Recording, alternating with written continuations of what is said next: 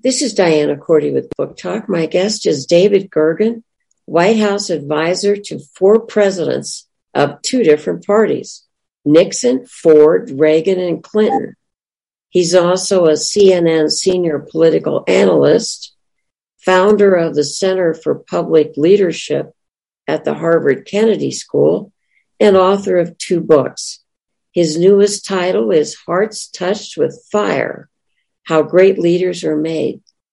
David is Zooming with me today from his home in Cambridge, Massachusetts. David, welcome to Book Talk. Thank you, Donna. It's good to be here.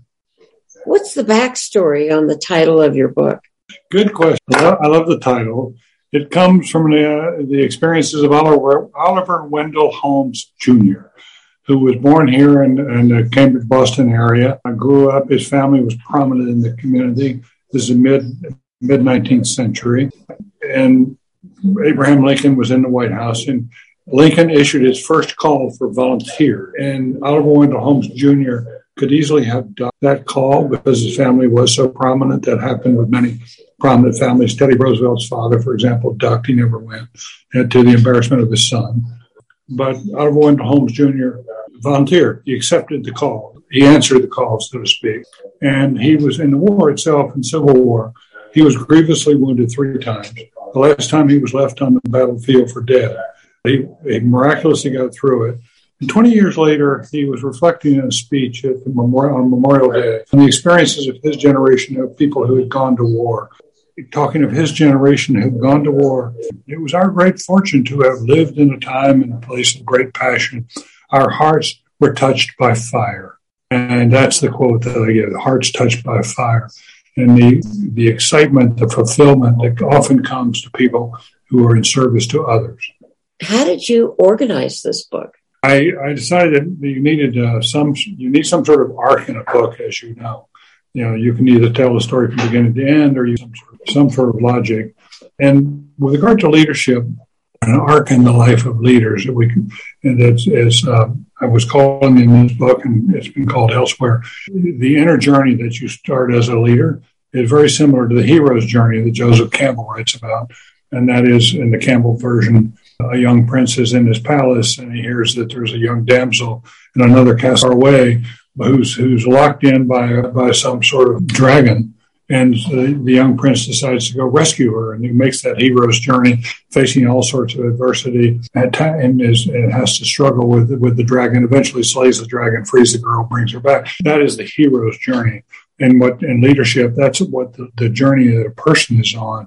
That you start off sort of in your own place, but then you realize you have to leave home to accomplish something. And you and you go out and you rub up against the world on your outer journey. And that's when you're really tested about whether you, you know, whether you can really handle leadership or not. It's hard. It's hard work. And it's very dangerous. And, and you need courage and you, as well as character. Your subtitle is How Great Leaders Are Made. Yes. What role does finding your true north, for example, play? Well, uh, leaders, I, I think, I think perhaps more precisely could say they're, they're they're they're not born as leaders, but they are they're made. But they're really self-made. You have to do a lot of this work yourself, uh, and having the right kind of true north, a set of values and beliefs by which you want to guide your life, things that you want to embrace in your own life. The, the, those those values and those principles become your true north. And, and if you can, you want to stick to your true north as much as possible. There are often temptations to desert your true north, uh, to do in somebody else or to act in a, and to behave in a way that would bring opprobrium normally. But you can become overly oppressive.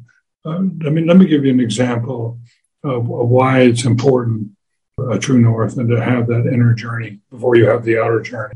And, and the argument, my argument is that you first, and it's widely believed, that you first have to have self-understanding and then you have to have self-mastery.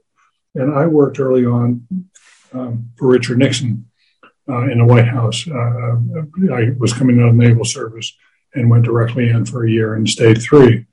Nixon was one, one of the finest, I think, probably the best strategist I've ever met, save Henry Kissinger.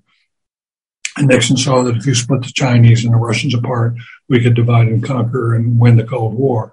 Uh, he was essentially correct on. And had that been the only thing to Richard Nixon, he, of course, would have been a decent, a good president, a fairly good president. But he had demons inside him from early on in his life, and he had never learned to control them. And eventually they brought him down.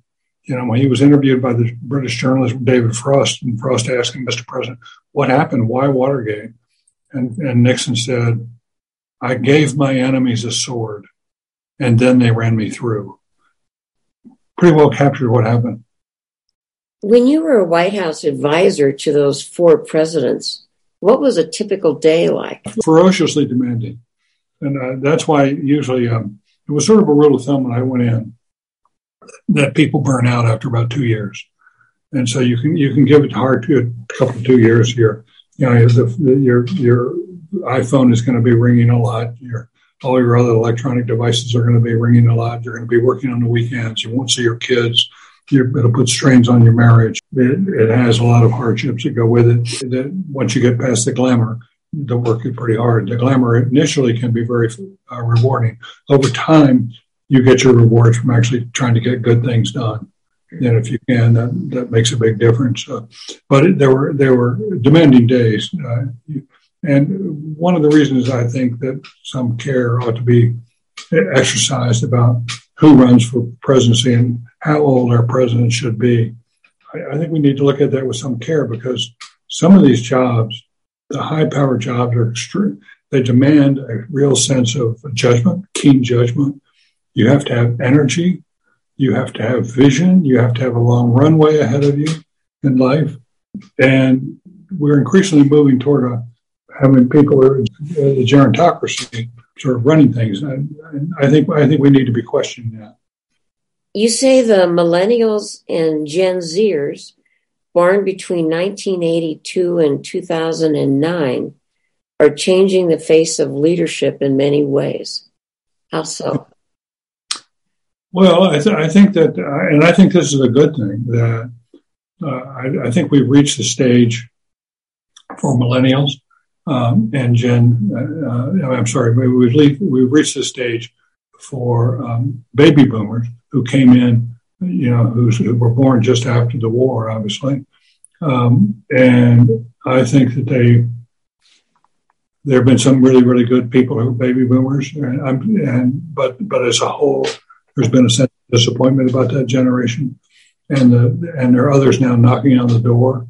Uh, I, I think our first our first stop in looking for new leaders, as I think we should be, uh, should be with Generation X, actually, and that's the group of people born between nineteen sixty-five and nineteen eighty, and they they tend to be sandwiched between baby boomers and millennials.